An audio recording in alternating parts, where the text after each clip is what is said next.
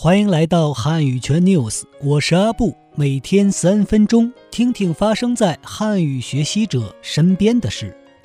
二零一四年初，中国驻希腊大使馆建议希腊教育部将汉语教学纳入希腊中学教育课程体系，以满足希腊民众日益增长的汉语学习需求。更好地适应两国不断扩大的交流与合作现状。经过近一年的充分协商和筹备，希腊教育部正式作出在雅典大学实验高中和雅典市第二示范实验中学开设四个汉语班的决定。至此，汉语成为继英法德日语之后正式进入希腊中学语言教学体系的课程。